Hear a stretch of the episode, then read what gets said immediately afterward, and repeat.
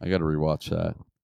What Steve Wilkos or Breaking Bad? Steve, I haven't watched Steve Wilkos, and is that still on? oh yeah, it's on. This is like the 18th season, and Oh, every episode is the same thing. I started watching it in high school. Every episode is like my dad put me in a well, Yeah, and then it's it's that theme for 12 episodes, and then they'll do a happy one like mixtape rapper proposes to his wife, and then that's the, the show, Mhm. and then they go straight back to oh no, like uh, dad murders family. yeah. If you, yeah, every episode throw a chair across the uh across the stage, and Yeah, I feel like he did that. I think he did that once just out of anger. And, it the audience responded so well to it that Yeah. the, the producers were like, no, you have to do that every episode. That has to be your thing.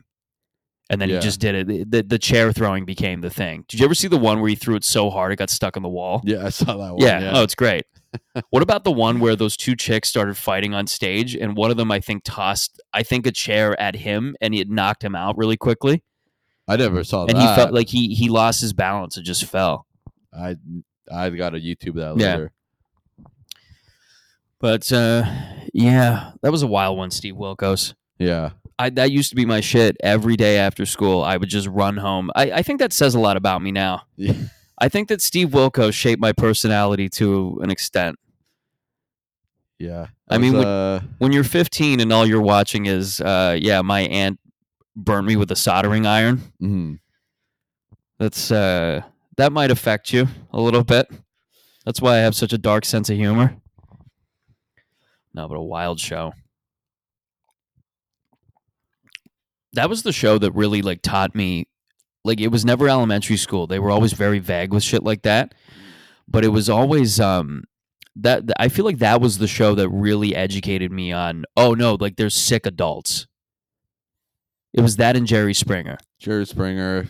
Maury Povich was a good one too. Maury Povich, but no, but Steve Wilkos like got into the depth. Jerry Springer's always had like a comedic edge to it. yeah. Same thing with Maury. Maury was always like a guy, you know, you are not the father, and the guy just starts doing the shmoney Wilkos dance. was a little bit heavier.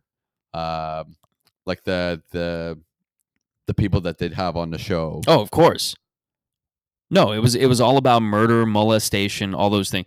But I feel like that I got more of an education, as fucked up as it sounds. I got more of an education listening to that show than I did or watching it than I ever did, you know, with whatever fully alive thing that they would teach us The about fully it. alive books. Yeah, Yeah. yeah. Yeah. As sick as it may sound, it it, it really uh yeah, it really exposed me to the darkness of the world. Always weird shows that I watched. Now I feel like it's just all gone. All that shit, like I feel like Steve Wilkos is kind of irrelevant now. Like it's just all network television. It might be entertaining to watch every now and then, but it's it's all all the dark shit has transitioned onto social media. Yeah. Yeah, it's like all it's all 6ixBuzz now. Steve Wilkos would be great on Six Buzz. Oh yeah. Yeah. Yo, mans don't molest his daughter. oh, he's a fucking waste mons here. Throws This- a chair. Get this fucking buck tea off my stage.